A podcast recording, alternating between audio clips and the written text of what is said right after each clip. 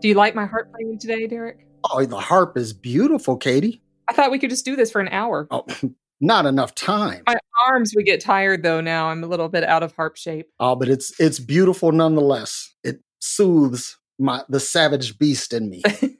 what's what's your instrument of choice, Derrick? Guitar. Nice. And We I'm sure we can do a duo when we have our own podcast. yes, Which that day may be here. Where where the hell are you know are they okay? the 1972 Chevy Caprice Classic had vents in the trunk. They called it a mafia car. You have one of those? I have one, and not only do I have one, but I've got Matt in it. Hey, hey, Matt, quiet! we can probably discern what Matt would say. What about Keith? Hmm? I, I don't. Keith is just writing his 15th book for the year. That's all he does. Taking the day taking the day off. He's mumbling in the corner while he's typing away. Yeah, he's he's writing our blogs today, folks. We're somebody crack a whip. That's what we need. Phew. So hey, so this is this is this is Valentine's Day early, folks. Oh, we got the run of the house. Damn Skippy. Eric and I are free. Talk about whatever we want. This apparently it's not going to be an hour of heart music, although maybe another time. Yeah. oh, but you know, hey, But yeah, I'm I'm I'm I'm super jazzed about this, Derrick. This is gonna be really fun. know, this your is amazing. You know, this is hey, you know, Yeah. we've turned off privilege for at least one day. exactly. You know, this is hey, we have we have a woman and a black dude running the Heretic Happy Hour. We're here to bring the house down That's right. Burn that. and raise break the break all the glass ceilings. That's right. But for uh for listeners, we thought this was well, Derrick and I of course thought so we kidnapped Matt and Keith that it would be fun to come together, um, show a little bit of ourselves to you as the new-ish co-host. We've been around a while now. Are you though. talking about flashing, showing ourselves to people? Oh, oh, it's a podcast. We're not a video. Well, podcast. okay, folks, you can use your imagination. What are you What are you wearing right now, Derrick? Um, khakis. Y'all, the best part about podcasts is you can be in yoga pants, you can be pajamas, you can be in your parka. It's great Yep, I, I'm I'm wearing yoga pants for the for the record because I'm I'm a liberated man. because it's still four thousand degrees in Chico. I'm uh I'm dressed for the four thousand degree weather, but yeah. So we're here to share our stories, to talk a little bit, and to uh, say all the things we can't say when Matt and Keith are Yeah, around. we, we can we can be free. We's free. Totally, We's free. free, Katy. We've been talking about developing this podcast, so this is this is our this is our trial episode. yeah, and so either either we're gonna nail it or we'll crash and burn. yeah, I agree with that. So Uh, let's see. The first thing on the agenda here is it looks like something came over the hotline. So roll that beautiful text footage. Hi, guys. My name is Jessica Carpenter, and I'm a huge fan of the show. One specific area that I've never truly pondered has hit me really freaking hard recently. I've been punched in the gut by a reality I can't believe I'm facing. Seven months ago, just before the holidays, I lost my dad very unexpectedly. Oh, sorry, Jessica. yeah. He was diagnosed with brain cancer. Holy fuck. Sorry. Uh, and he died three weeks later. My dad was my best friend and a wonderful father. He died a, a month before I got engaged. He's missed everything. I've lived hell from charismatics who believe my mother, my sisters, and I believe wrong, which thus thus resulted in his death. Holy God Almighty! There's so much to unpack here. Hey, girl. Oh man, Jessica, my heart is going out to you, but I still there's still more. There's as they say in the infomercials, but wait, there's more. Uh, we've experienced comments from fundamentalists who informed us that this always was to be. My father was predestined by God to die at this horrible time and just before the hell that has been 2020, no less. But also, some who have gone through deconstruction themselves haven't been terribly pleasant either. Their words of comfort are certainly not as harsh, but they, they cannot offer me hope of a reunion. These past seven months have been insidious to say the least. All I want to know are your thoughts on me seeing my dad again. Do you believe that I will get that experience again someday? My thoughts on hell have dra- have drastically changed, but admittedly, I've been so confused, I'm so consumed with letting go of the tethering that I ha- that I had to eternal conscious torment that I didn't even consider the other side of that thought. Ultimately, we can only know for sure that we simply don't know. But I'm interested in what you have to say. Thanks for everything you guys do. It is changing my life. Jessica. God. Dang. That's a text message. I'm in tears. I, I'm, I'm, yeah, I'm, this is there's so much here. I'm, I mean, I'm serious. I'm, I'm sitting up here wiping the tears from my eyes. A good thing it's not a video podcast, or you know, you guys will see my mascara running or something like that. This is that, and I would have to have gotten more dressed. Man, damn. I, so go yeah, ahead, Katy. What, what you got? Get- Well, what you got for Jessica, Derrick? I can feel the I can feel the compassion. Man, just Jessica, let me, let me tell you something. That all energy res- returns to its source. All matter returns to its source. Yeah. Uh, so so without uh, belaboring the point and and really dragging this out, uh, because you've been through too much as it is, but you will see your dad again. You absolutely will see your dad again. And matter of fact, you will see your dad in the glory of God. It- it- there, listen, there is no eternal conscious torment. There is no hell. There is no devil. There's none of that. All there is is God and us. And because we are his children, what parent, even though estranged from their child, would not openly receive their child? I mean, listen, you will see your dad, and not only will the experience be as good as you remember it, but Jessica, I can say this from the bottom of my heart that it will be light years better. Oh, preach it, Derrick. Everything Derrick said, like times a thousand. Uh, I'm in total agreement. And I want to speak to um, also to Jessica with um, just offering self compassion to yourself. So, like Derrick, I, I completely believe you'll see your dad again. Um, I don't I don't know the wins or the hows, but I I do believe it. And I've spoken with enough people who've had enough experiences so that um, I think we even have some really a lot of anecdotal proof. But also to offer yourself the compassion to be patient with yourself Yes. because you're oh my gosh, this is a lot. Like your dad is diagnosed, he dies, you get engaged, you're in the middle of a deconstruction process. I'm running out of fingers to And count the number of 2020. things happening. And it's 2020. Exactly. And it's 2020. And so that patience with yourself, you know, the deconstruction process is not swift. And it sounds like, just tell me if this resonates, you'll write back and let us know. But, you know, you're experiencing a lot of cognitive dissonance where the things you were taught are not matching with your experience. And that's a weird place to be. It's a weird place to be. And even people who are going through deconstruction are also in that space, which might be why they haven't been as comforting as they as they could be. So um yeah, the it'll be 2021 one day. It will be. Yes. and hopefully this will feel a little easier. And I, um, you know, and I, I think your dad is wi- is with you now Yep. too. You know, there's some there's some essential part of him that's also present with you. And and listen, I want to say something too, Jessica. It- you you've so moved me with your message that if you will send an email to um, either the the Heretic Happy Hour or Heretic Heresy After Hours or Heretic Happy Hour podcast uh, group, if you will share with us your email address, I promise you, I will send you a copy of my book, Deconstructing Religion. It won't be autographed, but it'll be it'll be in your your your uh, inbox as soon as I get your email address, and that's a promise. Oh, I mean, I I just I there's God, I just I just wish I could reach out and hug her right now. we're sending you virtual COVID safe hugs, Yeah, Jessica, and congratulations on your engagement too. yeah. And and you know something, I I think that that with your with your deconstruction and everything, and and and let me let me say one more thing. God, I got to say, there's so much to unpack here. But I, I listen, I'm the the I'm one of the champions of compassion. But I'm going to tell you something. You know, all these people that have heaped all of this condemnation on you, you know, I wanted to I want to say something to you, and I hope you receive this in the best possible way. But fuck what they think. Okay, honestly, not not fuck them because I, I'm I'm you know I'm not that kind of guy. But but what they think, what they think concerning this.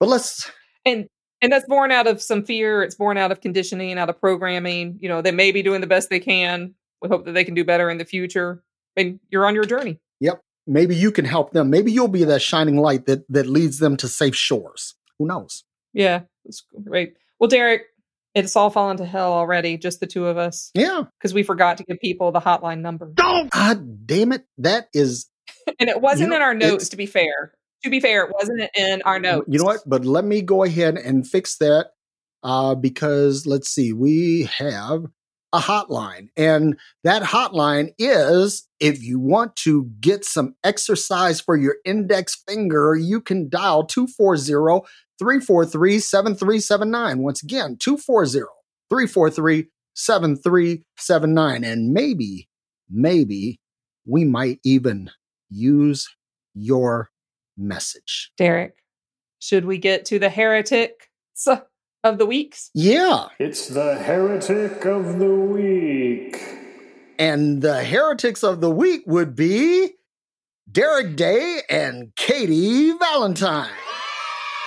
Hi, Derrick. Hi, Katy. All right, y'all. Uh, we are your heretics of the week. So, like we said before, this is an episode where we can um, just get to know you a little bit better, tell you a little bit about our stories. And Derrick and I are just going to have some fun, uh, talk about our past, our present, um, explore the future, what this what this podcast might look like with just the two of us. No, we're not. We're we're kidding. Matt and Keith are going to come back. No, I'm not kidding. I'm not And, kidding. uh, Shut up, Matt. Mm, Shut up. And uh, and Derrick, let's see. I don't know how long have we been working together now, Derrick? It's four or five Yeah, about, about five months. Yeah. It's been it's been a blast. And I, you know, I realize I don't actually know a lot of your story. I've heard bits and pieces. So why don't Well- you kind of tell us your story first? What's the what's the short long version? Well, I was born a young black child. Where? Uh, no, actually, I was born in a town called Decatur, Illinois, and and th- that happened to be my dad's hometown. Uh, but um, shortly after that, I think I was four years old. Um, July 1967, we left Decatur. My mom and my dad separated, and we went to Detroit, where her parents lived. And we and so Detroit is where I grew up. I, I grew up in the city, in the hood, and I was raised by a single mother. I I am I am the poster child of uh, of everything that is supposed to fail about Black people in America. And uh, I was raised in a in a non religious setting uh, because on both my mom's side and my dad's side, there are only two classes of people, and those being the saints and the sinners. Guess which camp I was in? And she wasn't she didn't raise you in in the church? No, I wasn't raised in the church at all. Um, Okay. as a matter of fact, as a child, I was a bit of a church gypsy. Um, you know, we uh, my my uh, my mother's or my dad's mom was Baptist. My mom's uh, parents were Church of God, and so we kind of bounced around between those. And we lived right around the corner from a big Catholic church, so we used to go to mass. And then there was a Methodist church around the corner. We used to go to that, and uh, so and and then um, uh, you know, my I think I was like I was fifteen. Yeah, fifteen. I got in trouble, and my mom uh, reached out to my dad and said, "Hey, you need to do something about this knucklehead." Right, and so uh, she she sent me, my brother, and my sister up to spend the summer with my dad, and my dad made the pitch for us to stay with him. Um, and this was a big culture shift because I grew up in Detroit in the hood, and blackety black black was all I knew. Right, and so I moved to Burnsville, Minnesota, where Oh, like it's all Norwegian. Oh man, it, it was culture shock. And and I was one of five black kids in Burnsville High School, which had about two Oh my gosh, you're like students. 15, 16? Yeah. That's a big It was change. a- That's a big it change. was a huge change, but I had a couple of things going for me. I was a jock, so I played football, and uh, and and then also while I was there, I learned to play hockey, which that was really cool. Um, but it was while I was in Minnesota that uh, one of my uh, football um, teammates asked me just out of the blue one day. He said, "Hey, do you want to learn how to ski?" And I'm like, "Hell yeah!"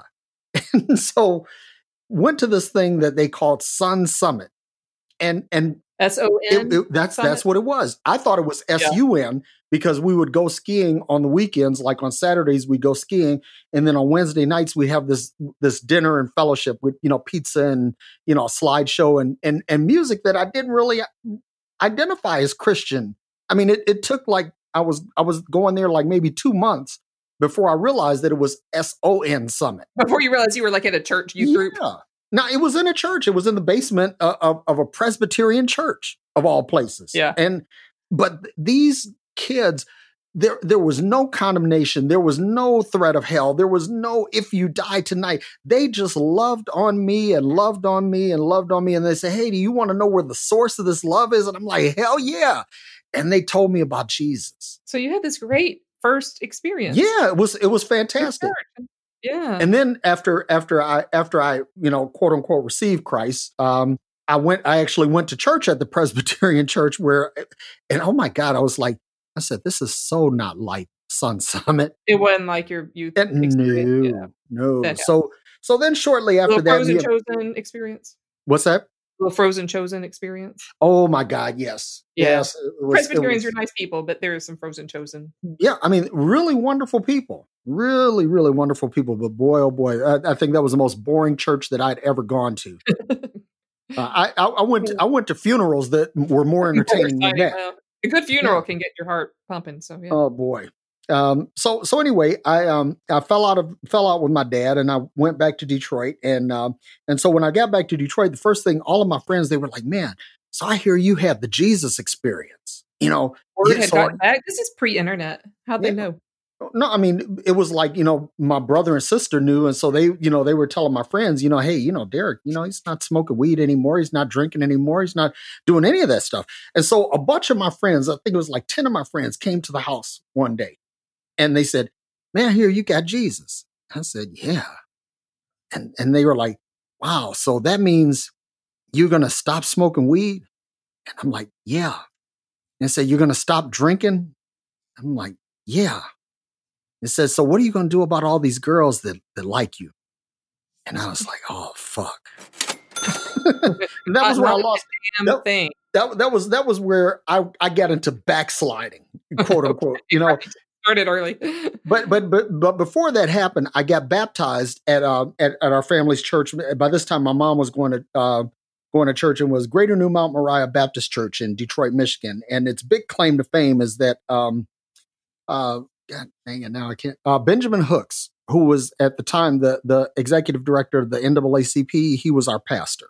So it was a kind of a big deal. It was a big Yeah. church and and uh, and so I, I got baptized there. And after my baptism, the church mothers they gave me a new Bible, and I still have this Bible to this very day.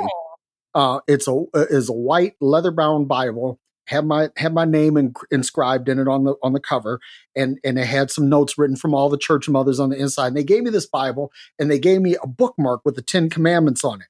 And they and the church mothers was, were like, well, the first thing that you need to do when you get when you get your Bible home, turn to the book of Proverbs, and you need to read those proverbs, and you need to memorize them, baby. And then these Ten Commandments on this bookmark, you this is what you live by. This is your rule. This is your guide. This is what you need to live by. And and I was like, I was like, wow. I said, okay. So I started reading the Bible. I didn't listen to them. I didn't start at Proverbs. I went all the way back to Genesis, and I started reading. And so Genesis, fine, you know. Uh, Exodus is not where I would start someone Yeah. personally. But yeah, Ex- I see what Exodus they were was- trying to do though. yeah, they, they were they were trying to, you know, it- it basically teach me how to live right, how, Yeah, to, how yeah. to live holy. It's, I mean, right? like every instruction there is to a young man, right? So E- exactly. So I, I get to uh, Genesis, fine. Exodus, fine. Uh, Leviticus, fine. And then I, by the time I got to Numbers, I was like, wait a second, this is not the same God I was introduced to in. Minnesota. And so, so this God is is is pissed. He's angry, and he's brutal. He's bloodthirsty. And I was like, and and so my my poor little head exploded. And then by this by this time, I had to I had to smoke some weed to kind of you know uh, get get over the PTSD. you needed your alcohol, your weed. yeah, right?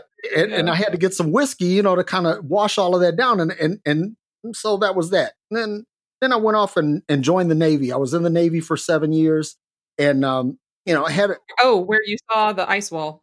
oh yeah, that yeah, that thing, you know, at the edge of the world, you know, the, the the ice wall, the thing that keeps you from falling off. Reference back to our conspiracy theories, listeners. Just dial back.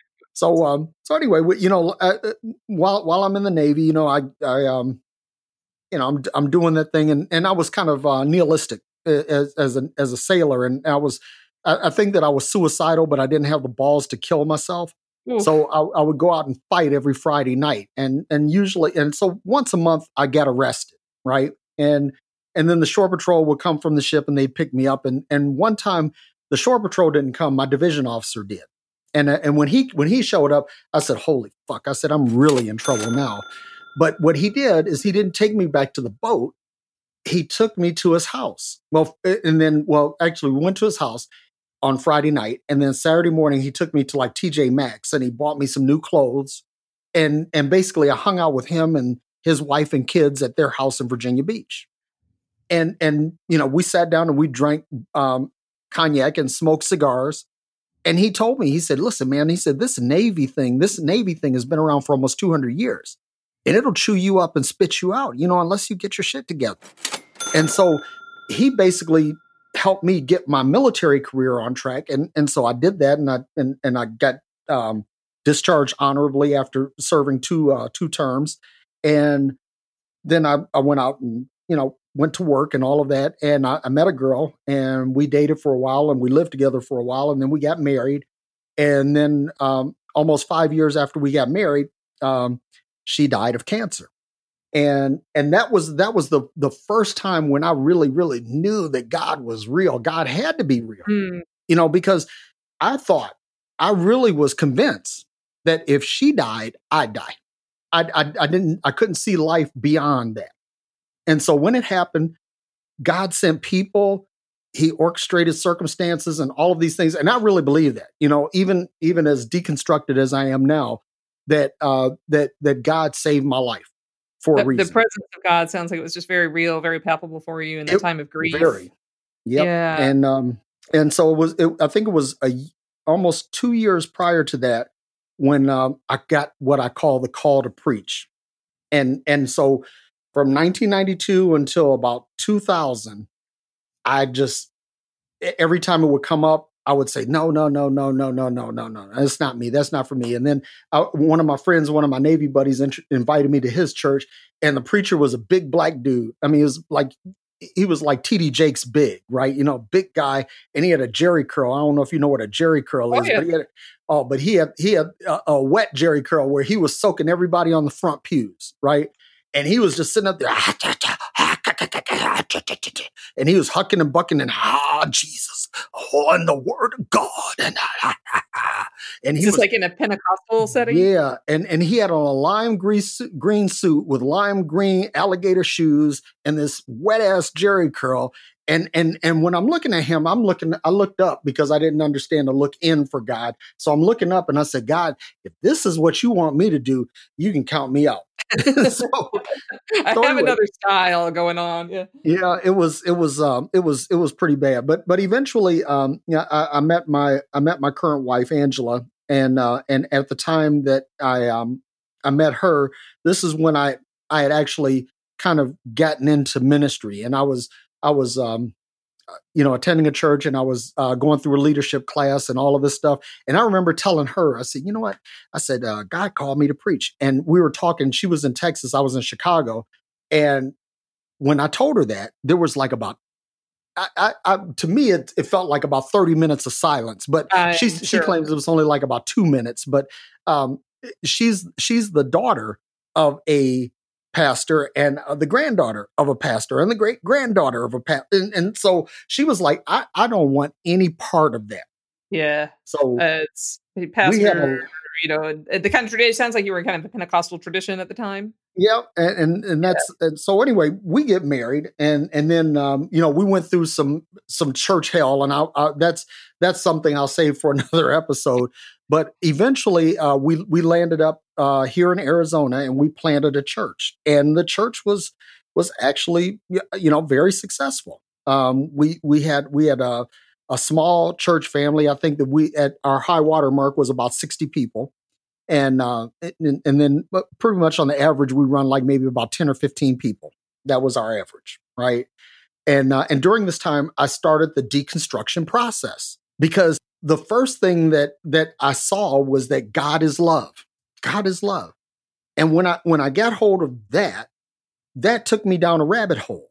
And and and it caused me to go back and reevaluate reverse engineer take apart put together put take apart put together everything that i had known before then and so when i wrote my book deconstructing religion in 2016 at that point i had by the time i'd actually finished that book i was well past where the book is Right. and and I, I was just like wait a second okay so um so where i am now to to kind of uh, wrap this up and put a bow on it because i don't want to talk through the whole show is that um, I'm at the point now where I believe. And listen, I I have completely shit canned everything that religion has taught me, everything, and and I start from the construct that Jesus is God, and that Jesus came to show us that we too are God. And and so when I look at Scripture, basically the only thing that I count in my personal canon is the first three chapters of Genesis, the Gospels, the Book of Acts, and that's pretty much it. That's that's that's where I am. I and so, but I I believe in the whole you know many paths kind of thing, and and that's heresy. Right. But I, I also, for me, I love Jesus. I know Jesus. Jesus is real to me, and and but it's not this this Jesus that we've been taught. You know that that uh, if you don't if you don't accept him, if you don't receive him, you're going to hell and all this other stuff. Man, it was like that was one of the biggest things was was undoing un you know unraveling the yarn that was the hell story. And so was that was that taught to you in that you know the the youth group experience that you No, had, or a little bit no, later? it was it was well you didn't after grow up with it. It- listen, when, it- when I went through that youth group, th- there was never a single mention of the devil or hell or any of that. It, I, that was back. I didn't catch that until I got back to Detroit and got in my Baptist church. That's th- you know that yeah, so you kind I mean you kind of got like a really well-rounded Christian yeah. experience I, I would say so. all these different churches. Yeah, and and I've I've gone from you know from Pentecostal to uh, to Word of Faith um, to Apostolic. Uh, matter of fact, at, at at one point in my life, I was a consecrated bishop, an affirmed apostle, and an ordained pastor. And and at one time, I was the head of the International Circle of Faith, which is one of the largest um, apostolic organizations in the world. And that's where I met. Uh, uh, we we have a, a heretic of the week, Dr. Lamont McNeese. Uh, that's where where we met. Right. But you know, so I've I've served in in every capacity, from the ministry of toilet cleaning uh, to to being the head of an ecumenical organization, and and that's that's my story. And so now, you know, I think one of the things I've heard you say, I don't know if you've said it explicitly on the podcast, so um, we can we can delete if un, if uncool, but the is that you really don't call yourself a Christian now. No. You know, I heard that Jesus is really important, and I think some listeners may be like, we we are also called to be gods. You Yep. know, it's language I'm familiar with. I think my I, I come down on kind of a different side of Yep. that that theology, but you know, what's what is it that you don't why is it that you don't call yourself a christian and what do you call yourself Well, um, where I, I stopped using the Christian moniker about a year ago, and and it, it was in the wake of a lot of the um, uh, police violence against Black people. Oof. and Yeah. and and so as a at, at that time i was in the what they call the grace camp um i went to the the leaders of the grace camp you know some of the the, the heavy hitters and i said listen guys i need you to stand with me on this i don't need you to agree 100% but i just need i need i need your support and and some solidarity and just listen just say that it's wrong that's all. I, you don't have to bang the drum like me. You don't have to uh, shout at people like me. You don't have to march like me. You don't have to boycott anything like me. But just say something. Just say that it's wrong. And they say oh no derrick you know what we're going to do is we're going to pray on it. We're going to all come together. We're going to fast and we're going to pray. And i'm like no listen look, listen fasting and praying hasn't helped black people in 400 years you know this Right. this is something this is something real. I'm dealing with this. I have to explain to my kids why this keeps happening because they're asking me dad what what what's going on here? And so i'm having to to try to sort this out. And at that point i said you know something uh i, I this this is what happened. I said um i i, I called myself speaking to god and i said god I, I can't i can't call myself a christian anymore. And he said i never called you to do that. Right. And, and and so so at that point i backed away from it. Now i'm going to tell you something. I love jesus. And i'm going to say something here that some people are going to find completely heretical but i'm going to say it anyway because jesus is the fucking man. Okay? We're on uh heretic happy So, hour. I think yeah, everything yeah goes, everything is cool but but but the thing is i want i want people to know that because see i love jesus. And and the jesus that i know loved everyone.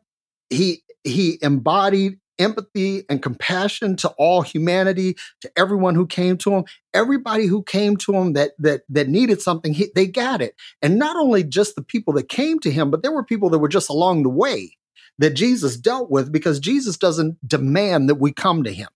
He's that that's he doesn't demand anything. And and what I say to people, they say, "Well, what did Jesus come to do?"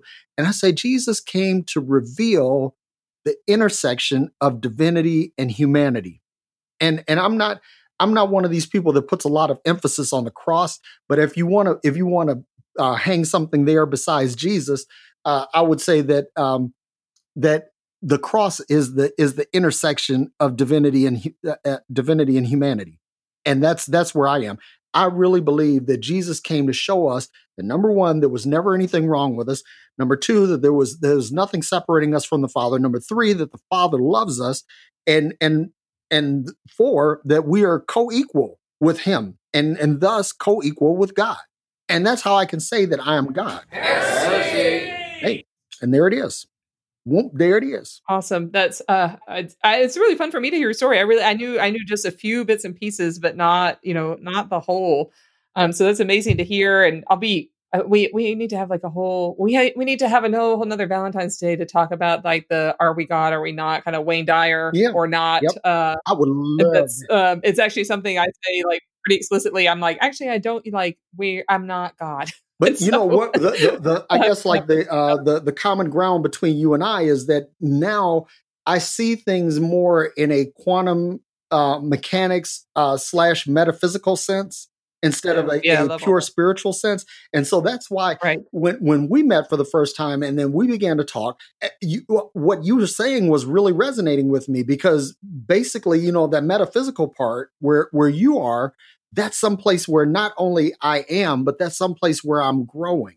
And so, so believe it or not, you may find this hard to believe, but I, I actually I learned so much from you. I, I remember the, uh, the the you know the talk that you gave in the NAMAD 2020 conference. Yeah, yeah, that's and fun. I was I was just like, whoa! I'm, I'm listening to your message. I'm like, whoa, whoa, whoa, whoa, whoa! you know, I'm like, she's speaking my cracker like a language. Well, I know every time you have a like, you know, on your Facebook lives when you have a quantum something or another, I'm like, there it is. That's fun. Well, yeah. Well, it's definitely, you know, I definitely didn't grow up um, talking about quantum physics or or metaphysics or anything like that. So, should I start at the So beginning? tell us about your journey. yeah. Yeah. Cool. Well, I, you know, I grew up, it's interesting. I grew up in Louisiana and I grew up to parents who, if they were sure about any one thing, it was that we were not going to be Baptist. they had both grown up Southern Baptist. And by the time, I think a few years after they got married, and I'm the youngest kid by far, um, they were like, we're not doing that. They, they recognized some of the toxic stuff. They got out. Um, so I grew up United Methodist, which on the whole was, um, was good for me. But I was evangelical adjacent and all my friends were evangelical um, went to a big southern baptist church. So i went to their youth a lot of their youth stuff where a lot of hellfire was preached and a lot of um, sexual purity stuff uh, was preached um, that i think the sexual purity stuff definitely was part of my upbringing because that doesn't leave you unless you're really conscious You're gonna you're gonna have to tie that back into your into your book because I want to hear. Absolutely, absolutely. Um, it- yeah, um, and for girls, it I I think it affects girls and boys um, differently. You know, uh, equally impactful. Uh, but girls can inherit a lot of the sort of the body shame uh, around around sexuality and a lot of that purity. Like, who does your purity belong to? So I wasn't like full fledged into it, but it was really present. Uh, you know, really present growing up. Things like you know virginity were emphasized, sort of purity were emphasized. All you know, all of that kind of stuff. And at the same time, I was also going to Catholic school. So I went to Catholic school from preschool through seventh grade. And although I left in seventh grade, it was uh, very formative.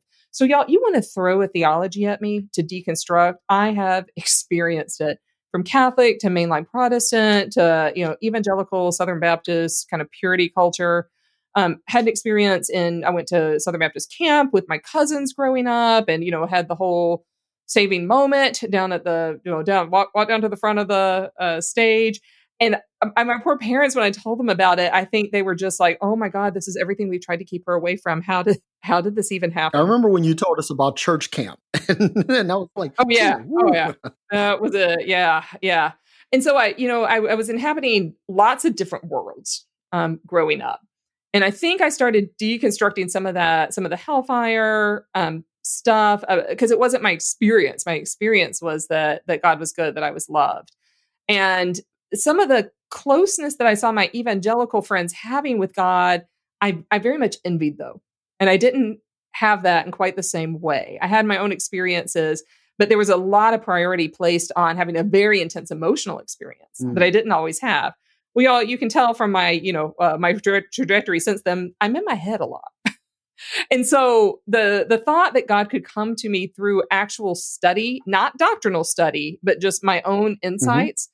Was um, brand new for me. And so when I go to college, uh, I think second semester of college, I take uh, an intro to New Testament class. I'm at Centenary College, uh, Centenary College of Louisiana, and they say, you know, my professor, who's now a colleague and friend, uh, told me uh, we're going to study the the New Testament. We're going to find out why these people wrote these books the way that they did, who wrote them, when they wrote them.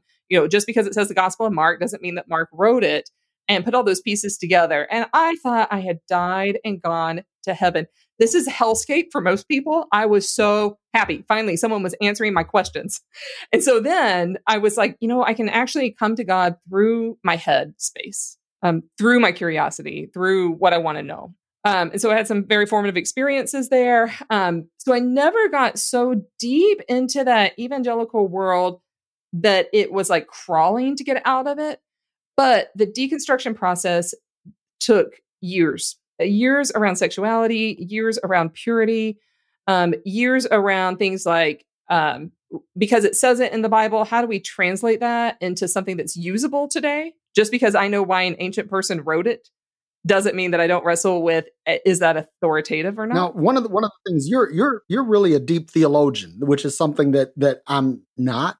Uh, but I wonder how how did this deconstruction impact your relationship with with your fellow theologians? You know, people you went to school with and people that you labored with. What what what was the what was the reaction that uh, that people had? You know, I think that's a great question. I, you know, in college, like all this is happening in college, and all of us who are kind of journeying through a religion major are doing similar things at similar times. And different people have different, um, really different reactions um, to this process. We were all very much Gen X. And so we were really used to not being labeled and, and resisting those labels. Um, you know, and so there were some people in there who have gone very traditional, very kind of conservative. There are some people in there who, like me, who have gone off into quantum physics and metaphysics in past lives. Um, I'd say not many. I'm probably one of the only ones who have done that. And a lot of people who've stayed in a kind of moderate mainline mainline tradition. Okay. Um, so I don't know that I could. I don't know that we would have called it deconstruction because in college, you know, at this college, I mean, it's a fairly progressive college, and in the religion department, our professors were asking us to do engage this process. What they weren't good at, um, sorry, professors, mm. what they weren't good at was providing a safety net for us to experience the full range of like, oh my God, I'm freaking out. What do I do now? They were like, yeah, you're freaking out. Good luck. Yeah. There needs to be a, a safe landing place. We need a safe landing place. And so a lot of people, you know, if they're taking those for like their core curriculum, they leave that and they're just torn apart. And there's, yeah, there's not a lot of safety net and there's not a place for them to process that. And so I think the one thing I really learned is like when I teach, which I is rare now, but when I was uh, teaching those 101 classes, I, I, as much as I could, I provided a safety net. I let people express what they were experiencing if they were deconstructing something um, very deeply. And so that's hopefully a gift I've offered um, those students. That's something I really love about you because you're you're very um, even though you're you're you're very I mean I'm I'm just gonna put it out there. You're one of the smartest people I know. I mean, just really, you're just oh, you're just you're just fucking smart, right? And and you know that you know this stuff. A lot of books. Yeah, so you you know you pull up all, all of this um you know this deep theological knowledge and but but the one thing is is that I, what I love about you is that you don't have an arrogant bone in your body it's like you're you're very tolerant and very uh, empathetic of where people are on their journey. And and I'll be honest, you know, um, I'd like to. I I kind of aspire to be more like you. Oh, that's. I think this admiration is just uh, totally mutual, and um, I think I can also. I have a tendency to hide behind my books sometimes. So, um, fellow fellow co-hosts who are here and listening, feel free to call me out on that anytime, uh, because the books don't actually tell us what our experience is with with Jesus. You know, they they they offer us one avenue. Stop squirming. right. You know, uh, from there, for for me, uh, I decided to go to seminary, and I went to went to United Methodist Seminary. Uh, I got an academic degree, so I did not get the degree that sort of leads you towards becoming a pastor. Very happy in my academic world.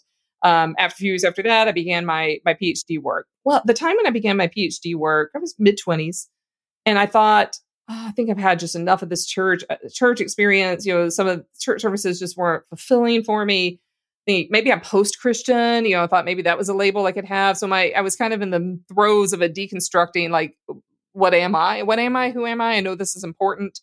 And I mean, for God's sake, I was going to get a PhD in the New Testament, you know. Um, and so I was in Berkeley, California. I'm fairly extroverted, fairly extroverted. And I thought maybe I'm post Christian. I'm to get. I'm not to do church. I'm not to do any of this for a few years. Just you know, there's there's too much corruption, hypocrisy, all of that. Uh, but I was I got lonely because I'm pretty extroverted, and so I'd been there about two days. I got I think I got there on a Thursday, Friday. Well, by Sunday I was just bored out of my mind and lonely, and so I went to the church around the corner, and then the week after that I joined it. Oh wow! And so uh, that's been my my denominational home uh, is this ch- Christian Church Disciples of Christ. Okay. Um, since that time, and so it was really on this journey where I began to know and experience like like Derrick did, you know, from the time he was much younger. And so this is where I'm envious of you, Derrick. Um, I really began to experience the God who can hold me and hold all of my difference, who can hold all of who I am and just love that and created that within me uh, began having these metaphysical, mystical experiences. So I'm, I'm working on PhD during. I'm just like I'm working on PhD by night, by day, but by night I'm, I'm exploring my chakras. Yeah, now that that's something. And uh, there's no better place to do that than Berkeley. I, I, want you to, to, to talk a little bit about that, about your your study in the chakras and and and also uh, Reiki. And I know that you're you're, yeah. you're, you're a Reiki practitioner, and and so I so I want to know. But tell us uh, more about that. Yeah, and I and I would say, you know, this was probably part of that deconstruction process because it doesn't come naturally to most, you know, Methodist Baptist Catholic kids to explore their chakras. Um, so, you know, in Berkeley, I was, um, you know, studying, taking classes, all that, and I started going to a dream class, and it was a class only on interpreting our dreams. Very intuitive process. Um, the the man who taught it, he, he died recently, Jeremy Taylor. Um, just really opened up my eyes and my insights to the to the fact that dreams um, are a psychological phenomena that we experience but they're also more than that. Dreams uh, we we would come to class and people would have like the same like two people would show up and they had had a similar dream or the same dream or the same symbols would appear in everyone's dream one night. Wow. Um yeah it was cool. And I, I was like oh things are not exactly the way i think they are. Like we we can't explain everything by the brain. Right. By kind of yeah by psychological analysis. It's helpful. It's not the whole story so it really, I, I, this class was such a lifeline for me. Everyone got an A. I uh, I went every Monday night for two years. I never missed. Wow. I mean, if I missed, I was like, I was I was really sick to miss. Um, from there, I mean, I've, like you, I feel like God really placed some key people in my life. Um, one of them was a, a, Catholic brother, a monk, and he taught transpersonal. Uh, he was a transpersonal psychologist, and he taught meditation, and he taught me about meditation and the chakras, hmm. and about energy work. And so for it kind of all snowballed from there. Um, so fast forward, I, I finally finished my, I'm, I'm, working towards finishing my PhD. My partner and I moved to Chico, California, where I currently live. Um, and somewhere in the middle of there, I told the person who was my pastor at the time, I call, it was funny. I called her. I was like, can we just go on a walk? She said, yeah. And so I called her. We went on a walk. I had been engaging with women in ministry for probably 15 years at this point in time. And she let me get through about an hour of the walk. And she said, why are we on this walk? And I said, well, the word ordination keeps on coming through my head, and I don't know what to do with that because I had always been a really dedicated to being a good layperson. So then I began the path towards ordination, which was its own scary, metaphysical, weird ad- adventure. I had to, you know, you have to c- can deconstruct all that um, in my tradition before, not before they certify you, but like that's an important part of the process. So was the was the ordination before or after you wrote the book? It was after after. After. Okay. Let me do my math. Let me do my math. It was after. It might have been before it was published. Okay. But like it was all it was all happening at the same time. Like fin, you know, because the book is my dissertation, so I'm like writing that dissertation. That took forever. Took many years. I'm, I'm pursuing ordination because I remember writing to my ordination committee several times, and I would say, "I'm I, am i am really engaged. I'm I'm I want to do this. Uh, I think I want to do this." I was never really sure. Um, God's funny like that. I was like, I think I want to do this, but like I'm, I have these deadlines and I can't give the time and the soul space that I want to to this process. So can we delay it by three or four months? They were always so gracious. I'm so grateful for this committee. They were like, yeah, we're here to support you, not the other way around. Um, so it was never a test; it was just a companionship the whole way through. Got it. And that was very healing for me because I really come from a background of being tested, Wow. having to know a bunch of stuff. And they were like, "We know you know things. Let's talk about what you're experiencing." And so that was really helpful in my deconstruction process. Everyone needs an ordination committee, whether or not you're getting ordained, to companion you through this process. Well, that's that's kind of like defending. deconstruction The, committees. That's what we need. it's kind of like uh, defending your dissertation, right? A little bit, Yeah. yeah. the ordination Yeah. process. Yeah. Yeah, so you know, fast forward and uh, got ordained, completed the book uh, on sexuality and enslavement and in First Corinthians, became a Reiki master, began coaching people around the metaphysics uh, and Christianity, which is what I'm doing now. I had a couple ministry positions in the meantime, and voila, here we are on the Heretic Happy Hour. Wow. What a journey. it is such a journey.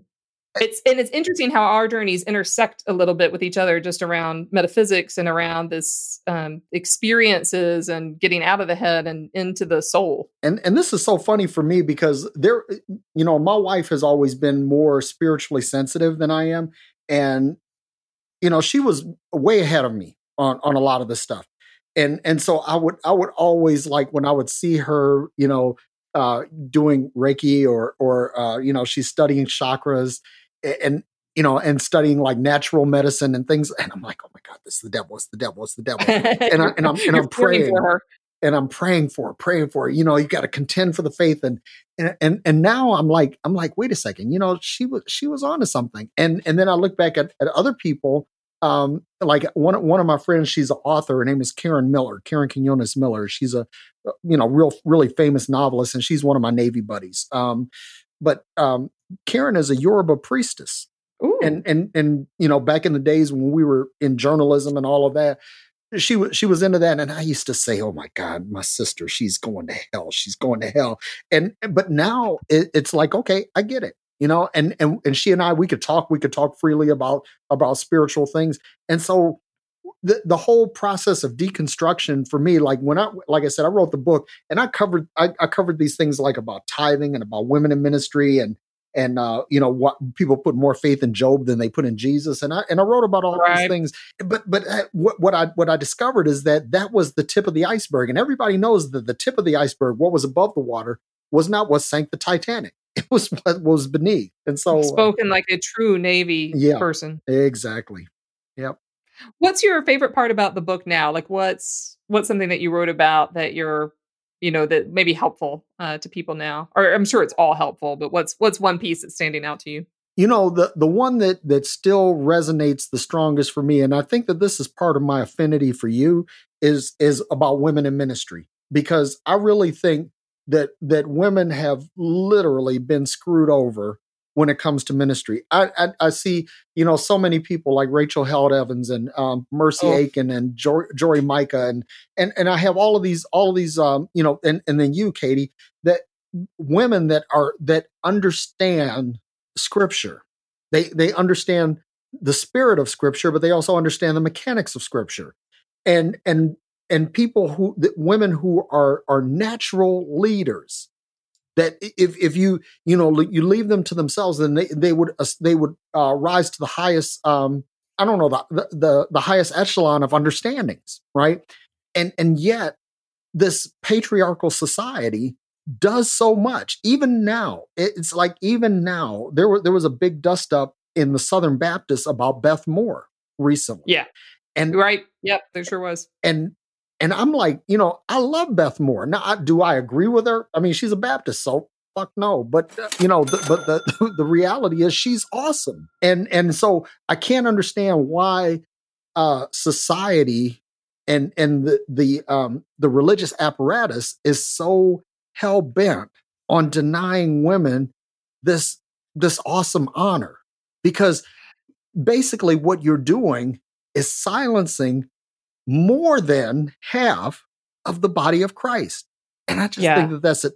So if if if you if you go to buy deconstructing religion, please focus in on the on the area on women in ministry and understand where my heart is because I'm, I'm going to tell you something. One of, one of the things that I did as a as an ecumenical leader was I was very adamant about helping women achieve their destiny in ministry.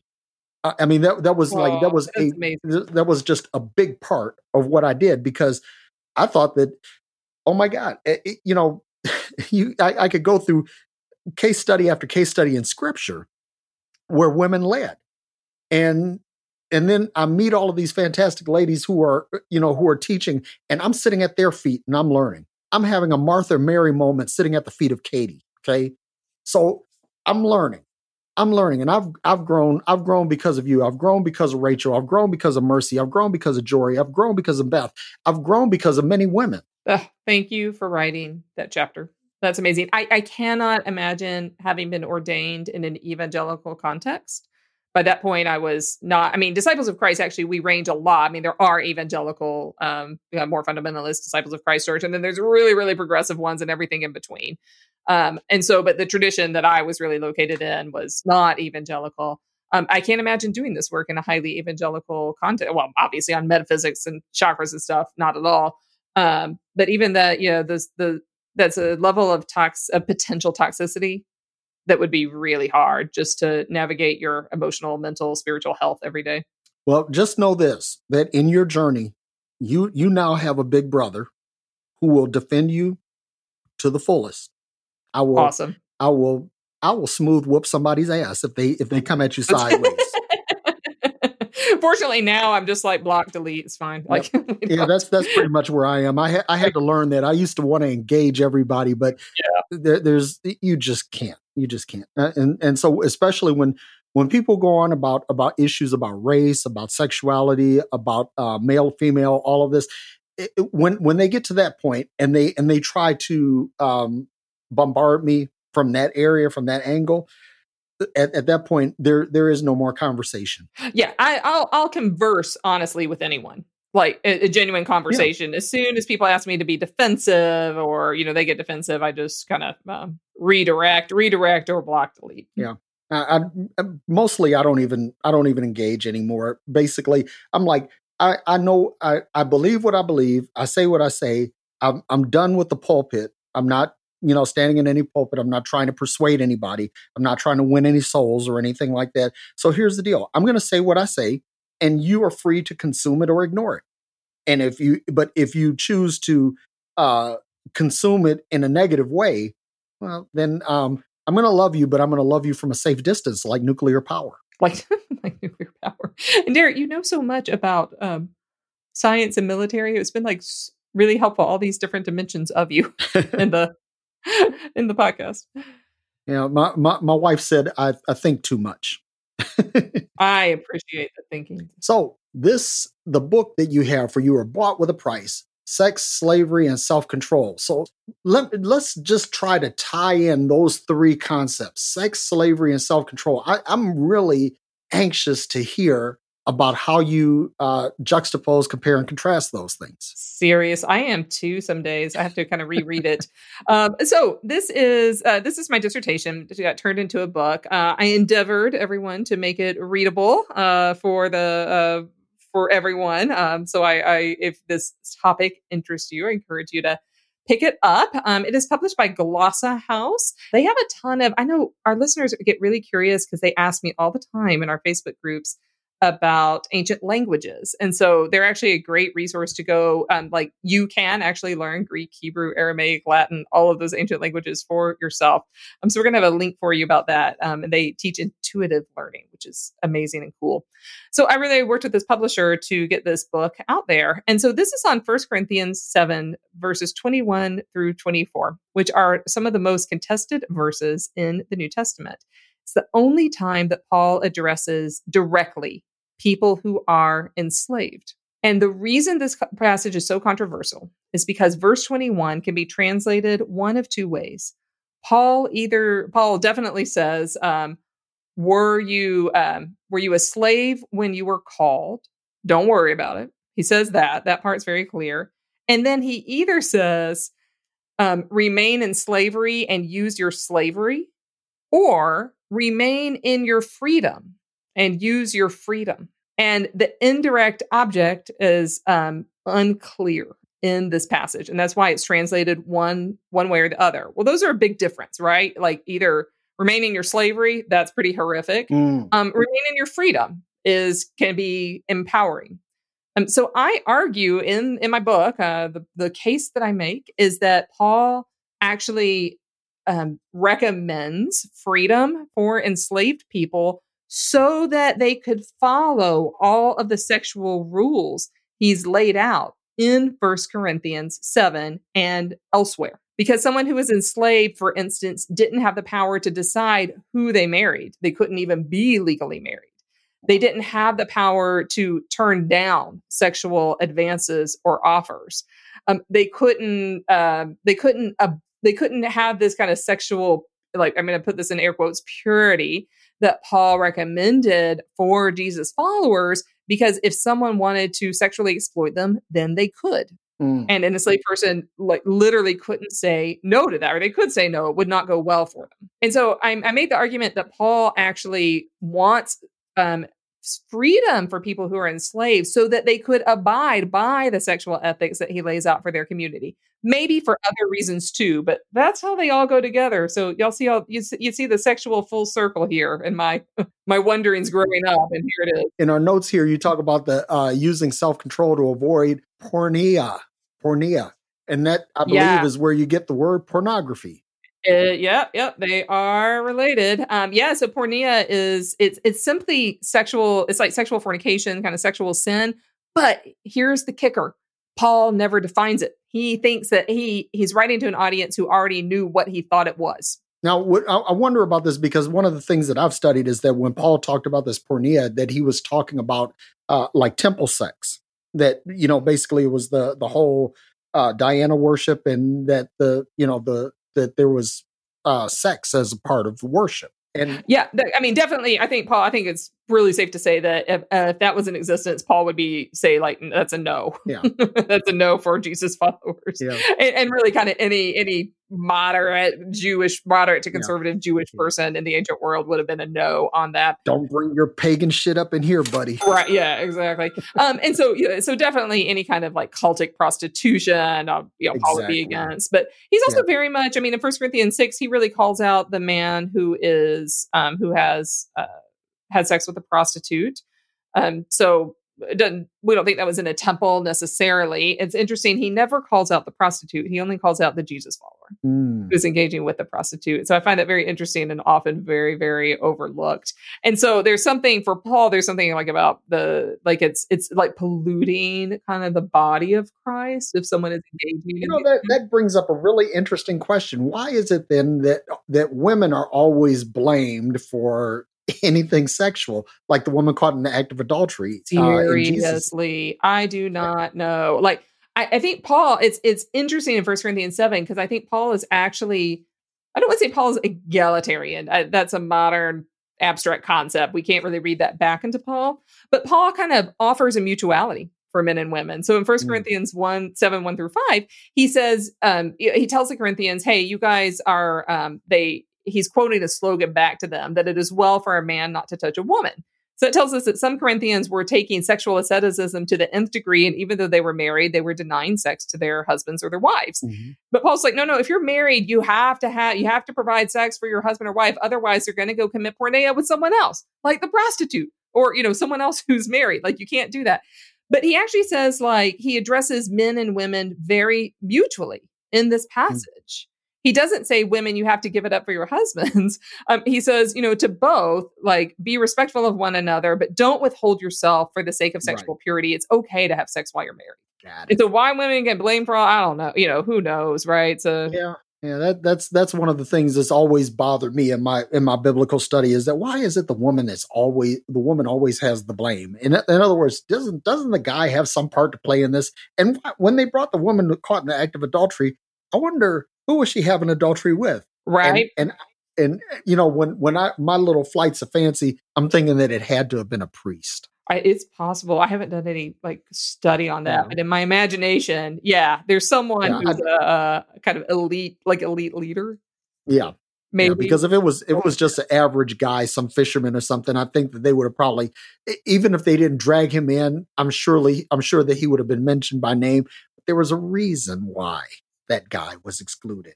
Yeah, and I, you know, and it's I think Paul. I mean, Paul has very strict ideas about sexuality, not not all of which I you know agree with, or not all of which maybe pertain to our modern world today. But in this respect, I think that Paul actually um, offers us maybe a different model of New Testament relationships between um, men and women that we can learn from that maybe we can adapt to our culture today. For instance, like Derrick writing a whole chapter in his book about the empowerment of women preaching. Like that. Yeah. And so it's not like there's there's maybe not a direct line to Paul, but we can see maybe the similarities. People are fighting about this in the ancient world, they're fighting about it now. And the more things change, the more they stay the same. Right. um, I will say my favorite part about writing the book, my absolute favorite part was I have to talk about circumcision a lot because Paul talked about circumcision a lot and Hebrew people talked about circumcision a lot. And uh, the passage right before mine on, on enslavement talks about were you circumcised when you were called? Were you uncircumcised where you were called?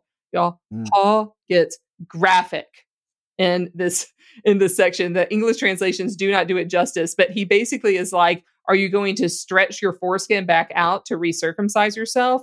You know why he said that? Because some people were doing it. Yeah. And so in my research, I came across all of these like graphic medieval drawings where people and like all these, I had to read up on ancient medical literature about like radical circumcisions and radical uncircumcisions, which was actually a surgical procedure and would just flip people out on Facebook and in my household with it. And like watching the cringe was kind of got me through a couple of really difficult chapters of the dissertation. Well, I, I'm I have not yet read your book, but I'm going to get it and I'm going to dedicate myself to reading it. Why? Because I love you, Katy. I, we, we will we will do a book exchange. Sweet. Maybe follow up on a on a Zoom call or something like that. Yeah. Or maybe we can maybe we'd just commandeer the heretic happy hour again. I'm more than happy to do that.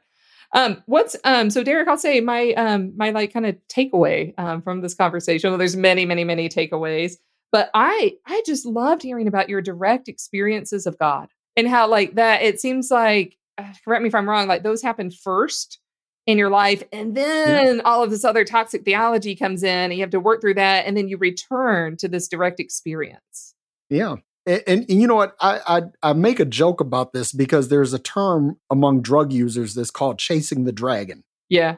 and where you're going after that the feeling of that first high and and so my whole um faith experience has been chasing the dragon you know i, I wanted to go back to how i felt that day in edina minnesota in the presbyterian church basement you know and i, I want to get that again well now I've gone through this deconstruction de- deconstructing process and I've actually reversed engineered it back to that point. And so I've actually arrived or returned to the point of my first love. I love that. And that's that full circle journey um, has enabled you to be able to help all these other people, I certainly try. you know, and that, that's so beautiful. So I know it's uh it's not always an easy journey and you know, through through a lot of grief that I heard and um on that, but I'm so glad I'm so glad you're here. I'm so glad we're here together.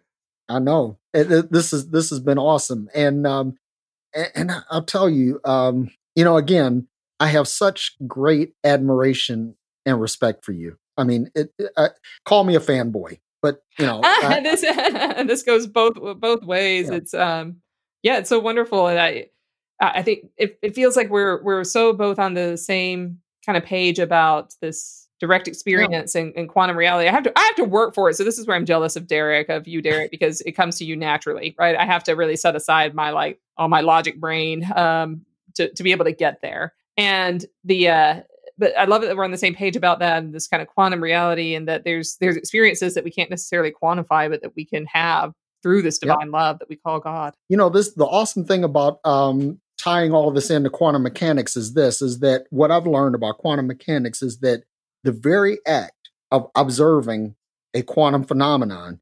influences the quantum phenomenon Yeah. so so that means that that just the fact that we look at something that we examine something that we study something that we unpack something there is something happening to that which we are studying reverse engineering or unpacking.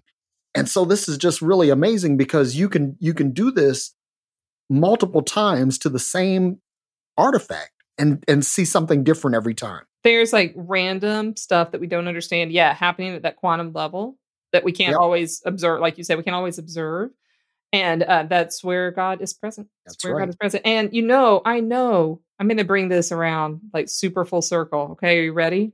I'm ready. Because the movie Dune is being remade and coming out in December. Dune talks about this about what it is to be in the flow of a process. And I know if Matt was here, he would want to chime in because he loves the science fiction mm. stuff. He'd like mm, mm, Dune, Dune, and all the books. Like we're gonna do a whole sci-fi series, and Matt is gonna lead the forefront on this. Y'all, I'm kidding because Matt hates all this stuff, but Derrick and I really like it. we won't inflict this torture on Matt, but we may talk about it. Uh, no, I think online. we should inflict the torture on him. I don't know what Keith is just over there typing. He hasn't read Dune though, but he's seen he's seen the old movie. Cool. Well, should I uh, talk about how people can en- engage with the conversation about quantum physics, Dune, and the rest? Please do. All right. So, y'all, we got ways to engage. Uh, come to our website, heretichappyhour.com. There's tons to do there. You can click, you can suggest, you can get on our hotline.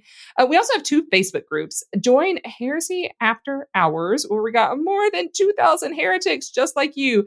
They're asking, yes, asking tough questions with a snarky but supportive community.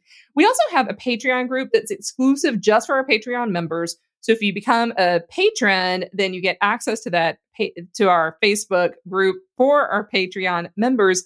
And thank you, GlossaHouse, because my publisher has been so amazing, and they've agreed that they are going to give a PDF to all of our patrons at a certain level and above. Um, so you can actually read all about porneia yourself. And then, and then you can engage in that conversation in our Facebook groups. nice. And for those of you who want to, who really enjoy the Heretic Happy Hour podcast, you can be a part of what makes us work. And that is by becoming a patron on Patreon. We have four different tiers. $2, $10, $25, and $100. And for the $25 and up crowd, we actually do videos that are off the record. They're private, just for you. Think of it as theological porn. Yeah, for 25 bucks a month, you too can participate in some heretical porn. How about that? So go to patreon.com forward slash heretic happy hour and become a supporter. I'm still I'm wrapping my mind fan. around it. And if you love this podcast, please continue to listen, like, subscribe, and give us a five star rating. Why? Because if you don't give us a five star rating, the devil will show up and he'll torment your ass until you give us five stars. Not just kidding. And then you can read Derrick's book on how to deconstruct that. Yeah, that's right. You can you can deconstruct that devil. Devil. I like saying devil. it's so country. I like your Southern Baptist Southern way of Devil. saying it. And, and so I, I believe that that kind of that's a wrap. How'd we up. do? How'd we do on our first solo you know I, exploration? I Should we branch off on our own? you know what I don't know I don't know Are we I- I- ready? you know I really like Keith and Matt I really Should we let them. them out of the trunk and yeah I, I'm I'm I'm gonna I'm gonna let them out of the trunk and then I'm gonna go and retire the Chevy uh, I don't know I may I may not retire it because I may need to use it again and the next time I, and because I'm an equal opportunity abuser I'll throw Keith in the trunk the next time Oh good, I thought you were about to say me, but keep me out of that trunk. no